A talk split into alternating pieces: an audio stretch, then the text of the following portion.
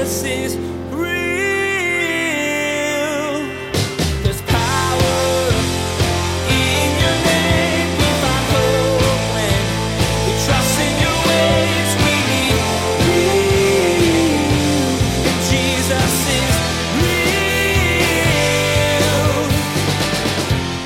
Jesus is the great deliverer. And I'm here to tell you, no matter where you are right now, if you are outside of Jesus, you are in darkness. You might be very moral. You might be, you know, very committed to being living a disciplined life. But outside of Jesus, you are still within the realm of darkness. And Jesus came to live perfectly, to die on the cross for our sins, to convey us, to move us from darkness to light, to move us from guilty to not guilty, to move us from an enemy of God to a child of God. God loves everyone. It doesn't matter who they are or what they've done, people are precious to Him. And it's because of that great love that He sent Jesus to rescue us. Today, Pastor Daniel explains that Jesus is the great deliverer. No one is perfect, and that's God's standard. So, no matter how moral and kind you are, you need to be rescued, to be brought from the darkness into the light. Jesus makes it possible for you to become part of God's family. Now, here's Pastor Daniel in Colossians chapter 1 as he continues his message Jesus is preeminent. Jesus is real. every situation we find ourselves in, it's an opportunity to grow in grace, to, to have a deeper understanding of it, a more profound experience of our need for grace. And I always like to remind people that's why the, the oldest people, who, the people who've walked the longest on the earth should be the most humble people because they've seen their failings with more data than everybody else, just given time served. And the more you realize how much you fail, the more you are aware of how great God's grace is and how much you need it. I, I, as a young pastor, a pastor said to me, well, you know, young pastors preach about sin and old pastors preach about grace.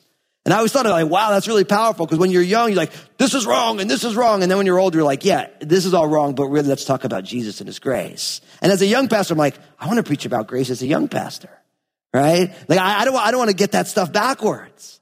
And so every day is a day to grow in grace. And then Paul begins his introduction we give thanks to the God and Father of our Lord Jesus Christ. So remember, it says we, give, we, we praise God. We give thanks to God. And in a lot of ways, a, a cure for a lot of what ills our society today is just the simple ability to stop and thank God for what you do have. We live in a culture that could be pretty bent on all the things we don't have. Like, oh man, it'd be so much better if this was this way and this was this way. And all those things may be true, but when you stop and say, God, I'm thankful that I'm here today to be able to wish I had things differently. You know, I was just talking with someone about this recently and we were talking about marriage and they were talking, they had gone through a, they had a big uh, blowout with their spouse. And I'm like, Hey, listen, you know, at least you have a spouse to have a blowout with. They kind of looked at me like, excuse me. I'm like, Hey, like, there's lots of people who wish they had a spouse to blow with. People whose spouses have gone home to be with the Lord. Right? And they're like, Oh, man, I just wish I could just have a fight with them. And so we have to learn how to take a moment and praise God for what he has already done. And the fact that we're here today, we can praise God for that. The fact that you're listening, maybe you're listening on your phone because your house internet is bad. Listen, you have a phone. I was telling my kids this the other day. Was, they was cracking them up. They were saying, "Oh man, why do you limit our screen time?" I'm like, "Look, when I was your age, even like the phone was attached to the wall." And they're like, "What?" I'm like, "No, it was like on the wall. Like you had to stand next to the wall to be on the phone." And I'm like, "And you couldn't like text somebody on that thing?" And then I was telling them how the early internet, you needed to use the phone line to get on the internet. So like, well, you couldn't make a call and be on the internet. I'm like, yeah. And they're like, man, that must have been so hard. I'm like, I didn't know any different. Right? There's, there's so much to be able to praise God for. Right? And so, so we want to praise God, right? And then we also want to pray for one another. Because Paul says in verse three, praying always for you. So in all these different places, Paul's a person of prayer. And he's not just praying for himself, he's praying for other people. Know, because Jesus ever lives to make intercession for the saints. And so we get to understand Jesus more when we step into, I'm going to pray for other people. I'm going to pray for this situation and that situation. I'm going to pray for this person and that. And because really what it is, is you're stepping outside of your own self and you're moving into this is what God has. And Paul is praying for the church in Colossae because he likes the testimony he's hearing about them. Look at what it says. Verse four. Since we heard of your faith in Christ Jesus, and of your love for all the saints. because of the hope which is laid up for you in heaven, of which you heard before in the word of the truth of the gospel that has now come to you. Now, don't miss that. Do you notice the faith, hope, and love of verses four and five? That the triplets of Christian virtue. Since we heard of your faith in Christ Jesus, your love for all the people of God, the saints, and your hope, which is laid up for you in heaven. And of course, 1 Corinthians chapter 13, verse 13 tells us, and now abide faith, hope, and love. These three, and the greatest of these is love. And my friends, listen, right now we need to abide in faith, hope, and love. These three, the three triplets of Christian virtue. Now, what I love so much, of course, our, faith is in the Lord Jesus Christ. And so in a sense, you know, faith is upward towards God, right? So, so we have faith in, we have faith in Christ. So it's, faith is that upward component of it. And then of course, love is our outward component. The love for all the saints. Now, you guys know where I'm going with this. If you've been around crosses at all, I love talking about upward, inward, and outward because we get it from Jesus' greatest commandment. We live upward, inward, and outward, right? We, we love the Lord our God. We love our neighbors outward as we love ourselves. And so if faith is upward and love is outward, what is hope? Inward. Hope's a disposition of the heart that, that knows that God is doing a work and that the story is not yet written. And so for each one of us, we, we live upward, inward, and outward. And here we're living upward with faith. We're living outward in love and we're letting hope grip our hearts in the midst of what's going on. How are you doing with that? Are you abiding faith, hope, and love upward, inward, and outward right now where you are? We should be praying for one another for that. Will you do me a favor? You pray for me with that? I'll pray for you with that. Lord, that you would let us live upward, that we would have the simple faith of children in Jesus, that we would live outward by loving people, loving the saints, and that, Lord, that we would live inward and we would let that hope captivate our hearts so that we move through this world differently, like the church in Colossae. You know, and then the last thing I want to bring out right here in this section, because there's lots of ground to cover, Notice in verse seven, as you also learned from Epaphras, our dear fellow servant. Most people would say that Epaphras is the person who founded the church in Colossae. God used him as the faithful minister to them. And Epaphras also shared with Paul and Timothy in verse eight, who also declared to us your love in the spirit. And don't miss the fact, faith, hope, and love, it comes through the ministry of the Holy Spirit. So again, just as you can only have peace if you first have grace, we can only abide in faith, hope, and love through the ministry of the Holy Spirit who dwells in us because of our faith in Jesus. And so if right now you're like, but my faith is really waning. I don't have a lot of love for people and I'm not really hopeful. Then you have to say, Oh Lord, will you do a work of renewal, a revolution of my heart by your spirit? Lord, will you, will you fill up the, the empty places? Will you do a work in me, God? Because this all happens through the ministry of the Holy Spirit. Now, picking up in verse 9, it says this, again, Colossians chapter 1. For this reason, we also, since the day we heard of it, do not cease to pray for you and to ask that you may be filled with the knowledge of his will in all wisdom and spiritual understanding, that you may walk worthy of the Lord, fully pleasing him, being fruitful in every good work and increasing in the knowledge of God, strengthened with all might according to his glorious power for all patience and long suffering with joy, giving thanks to the Father who has qualified us to be partakers of the inheritance of the saints in the light. Now, as Paul unpacks more how he's praying for the church in Colossae, really what we learn here is that if you want your life to res- reflect who Jesus is, we should seek to be filled and fully pleasing.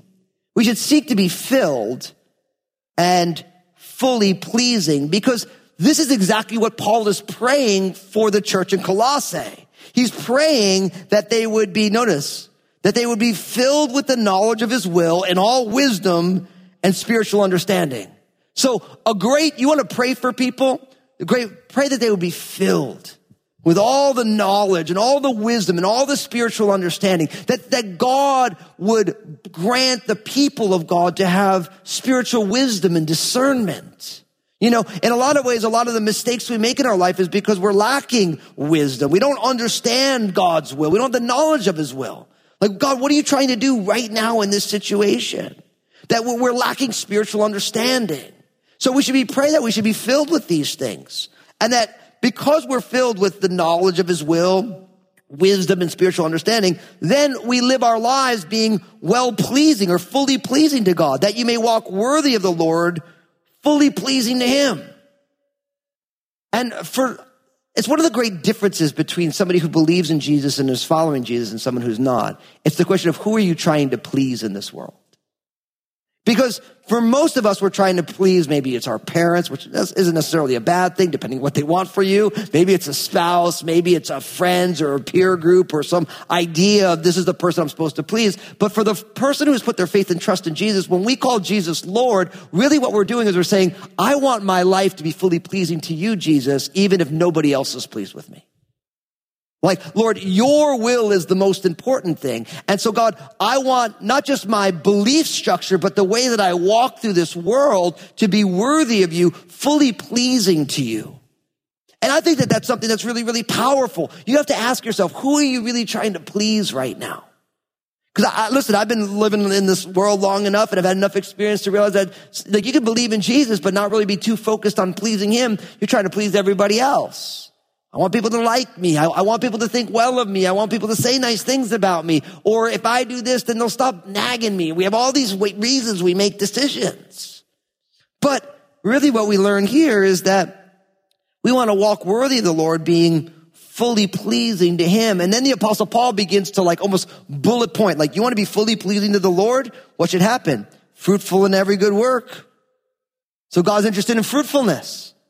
John chapter 15 speaks about this. That we should be increasing in the knowledge of God. Hey, guess what? That's why we're doing this series on Colossians called Understanding Jesus. As we go verse by verse, book by book through, through the scriptures, you, you increase in the knowledge of who is God? What is he up to? What's he doing? You know, and, and, then look what else he says here. That you may be strengthened with all might according to his glorious power. There's a spiritual strengthening that happens. That, that as we move through the world and as we trust in Jesus, there's this spiritual building up that happens. We're working out spiritually speaking, right? And, and as we're doing that, look, for all patience and long suffering with joy. You want to know if you're getting built up spiritually? Are you more patient? Are you long suffering? Do you have more joy? And then again, you, you praise God more often. Paul said it this way to the church in Thessalonica, 1 Thessalonians chapter 4 verses 1 and 2. Finally, then, brethren, we urge and exhort in the Lord Jesus that you should abound more and more, just as you received from us how you ought to walk and to please God. For you know what commandments we gave you through the Lord Jesus. See, God is pleased by the ways that we move through this world, our walk. You know, in the Hebrew, it's the idea of the, of the journey, the path, right? And, and that following Jesus is a journey through different stages and situations of life. And we want to carry ourselves through this journey that we're on in a way that is well pleasing to the Lord. That would, Lord, this is how you want me to handle this situation. So we need to make sure that we are seeking to be filled up with Him and fully pleasing to the Lord. Now, as we move on to verse 13 here, Colossians chapter 1, what it says. He has delivered us from the power of darkness and conveyed us into the kingdom of the Son of His love, in whom we have redemption through His blood, the forgiveness of sins. He is the image of the invisible God, the firstborn over all creation. For by him, all things were created that are in heaven and that are on earth, visible and invisible, whether thrones or dominions or principalities or powers. All things were created through him and for him. And he is before all things, and in him all things consist. He is the head of the body, the church who is the beginning, the firstborn from the dead, that in all things he may have the preeminence. Now, really what we learn in these verses is that you and I need to see Jesus clearly. We need to see Jesus clearly. And realistically, the apostle Paul just unloads the clip, so to speak, to use a, a you know, a, a shooting a, a gun reference. He unloads the clip of, this is who Jesus is. And he takes verses 13 to 18 and he literally just, in every single verse, he's like, Jesus is this and he's this and he's this and he's this. And I'll be honest with you. I could do a sermon series on each one of these verses and not unpack it in its fullness. And so to give all of us a little bit of homework, I want you to, over the next week, I want you to dwell in Colossians chapter 1 verses 1 to 18. I want you to think of your soul as a a, piece of cloth and these verses are as dye. Like we want you to, we want to tie dye our hearts in the presence of who Jesus is because even as I've tried to run pretty quickly through some of these earlier verses to get here, I, there's no way to do justice to the reality of these verses. Even if I took a sermon series, multiple message on each attribute of who Jesus is, as the apostle Paul explains it here. But I'm going to try my best to give you some, some big ideas. You notice first in verse 13, look at what it says about who Jesus is. He has delivered us from the power of darkness and conveyed us into the kingdom of the son of his love. So first we find that Jesus is the great deliverer.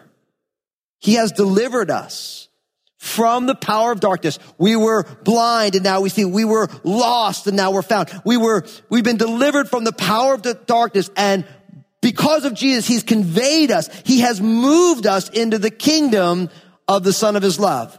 That's what deliverance is all about. Jesus is the great deliverer. And I'm here to tell you, no matter where you are right now, if you are outside of Jesus, you are in darkness. You might be very moral. You might be, you know, very committed to being living a disciplined life, but outside of Jesus, you are still within the realm of darkness. And Jesus came to live perfectly, to die on the cross for our sins, to convey us, to move us from darkness to light, to move us from guilty to not guilty, to move us from an enemy of God to a child of God.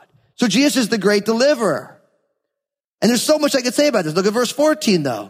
He says, in whom we have redemption through his blood, the forgiveness of sins. And so Jesus' way of being our deliverer is to redeem and forgive us. Right? So the idea of redemption is to buy back. That's literally what it means. So Jesus his own life was given as a payment to be able to buy us back. And through his death and through his resurrection, by Jesus giving up his life, he bought forgiveness of sins for us because he died in our place. This is what communion is all about. Because Jesus bought forgiveness for us through his own blood. So we have Jesus being the Redeemer and the, the one who's forgiven us. You know, and, and, then from there, again, it's like, it just continues on where you're, you're watching what Jesus is doing. Look at what it says next, verse 15. He is the image of the invisible God. So Jesus is the bringing out into the open of who God is because God is spirit. Jesus in who he is and what he's done and how he lived. He is God's image. He shows us what God in flesh looks like. And that's why we need to see the real Jesus, the Jesus of the Bible. We need to be able to look at the complexities of his character, who he is. Because if you want to know who the Father is, you have to look at the Son. That's why John's gospel says no one has seen God at any time. Because God is spirit.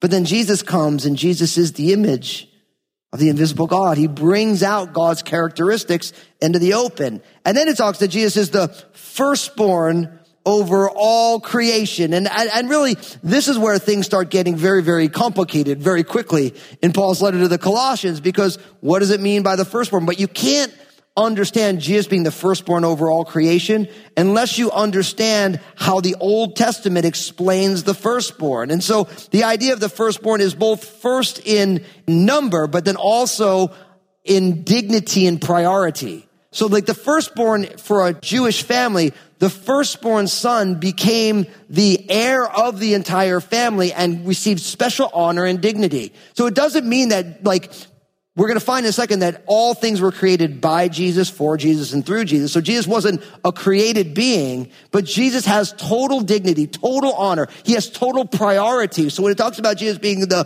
firstborn over all creation, because God took on flesh, Jesus has all of the priority. He gets all of the dignity of that place of the firstborn. So sometimes people read this like, oh, well, Jesus was created. Well, it's like he entered creation, but he ultimately is the creator. Because look at what it says. You can't divorce Jesus being the firstborn of creation off of what happens next. Look at verse 16. For by him all things were created that are in heaven, that are on earth, visible and invisible, whether thrones or dominions or principalities and powers. So notice, by Jesus, Jesus is the agent of creation. By all things were created, the heavenly things, the earthly things, the things you can see, the things you can't see. All of them have been created by Jesus, right? And then notice this. All things were created through him and for him. So all that has been created, Jesus is the agent through whom it happens, and all things were created for Jesus. So there's nothing that has been created that is not ultimately for Jesus. And then it says, to make things even more amazing, and he is before all things, and in him all things consist. So again, Jesus being God has always been, and he sustains everything that is. So you want to understand this Jesus who died on the cross for the sins of the world. What we realize is that Jesus is the God who creates and sustains everything. And then Paul brings all of this together, verse 18, because then he says, and he is the head of the body, the church. So Jesus is the head of the church. No pastor's the head of the church. No bishop's the head of the church. Jesus is the head of the church, right? And then he's the firstborn from the dead. Jesus is the first person who is resurrected from the dead, having conquered sin and death, that in all things he may have the preeminence. And I'll be honest with you, it's horrifying to me that I have to, that I had to wait to the end of this to get to, this is really the point, that in all things, Jesus has the preeminence. Jesus is has the supremacy. He is supreme over all things. And really, this is why in Revelation chapter 1 verse 8, Jesus said, I am the Alpha and the Omega, the beginning and the end, says the Lord, who is and who was and who is to come. What you realize if you want to understand who Jesus is, is that Jesus ha- is preeminent. He is the supreme person. He is God in flesh. He delivers us. He redeems us. He forgives us. He gets all of the priorities and dignity as firstborn. He gets double honor, all of it. And he created and sustained everything. And when you realize that Jesus is preeminent, it's why the only thing you can do is bow the knee to Jesus and believe in him. Like, that's where it lands. If this is truly who Jesus is, then all you can do is say, Not my will, but yours be done. I am not the head of my life. Jesus, you are the head of my life. Lord, it's not about my will, it's about your will. It's not about my glory, Lord, it's about your glory. And ultimately, this is what God has for all of us. Jesus is Your perspective has a huge impact on how you live your life. Today, Pastor Daniel shared that truly understanding that Jesus is preeminent above all other things will have a ripple effect in your life. The more you realize his importance and authority, the more you'll give your life over to him. It's the only thing that really makes sense. How can you not want to give back and yield your life to the one who gave it all for you? Hey, everybody, Pastor Daniel here. I just want to say thank you for tuning in. I'm so stoked you're a listener of Jesus is Real Radio, and I know Jesus has amazing plans for you. I'd love to hear the story of how God's working in your life. Give us a call here at Jesus is Real Radio at 360 256 4655 or email me at real at danielfusco.com. We're so glad we can be a part of your life through the ministry of Jesus is Real Radio. Would you like to be a part of what we're doing? We would like to ask that you prayerfully consider becoming a financial partner of this program. Your contribution, no matter the size, will be used to reach people with the gospel message. Find out more at JesusIsRealRadio.com. Just click on Give. Thank you for partnering with us. Join us again here on Jesus is Real Radio when Pastor Daniel invites you to discover how Jesus is your source for reconciliation. You'll learn that the biggest problem with humanity is that we need to be reconciled with a holy God. We can't get there on our own. Jesus stands in the gap for us, making a way for us to be made right with God. And then this gives us hope and a foundation for peace for the rest of our relationships. We wish we had more time today, but we will have to pick up where we left off next time as Pastor Daniel continues teaching through this series called Understanding Jesus. That's next time on Jesus is Real Radio.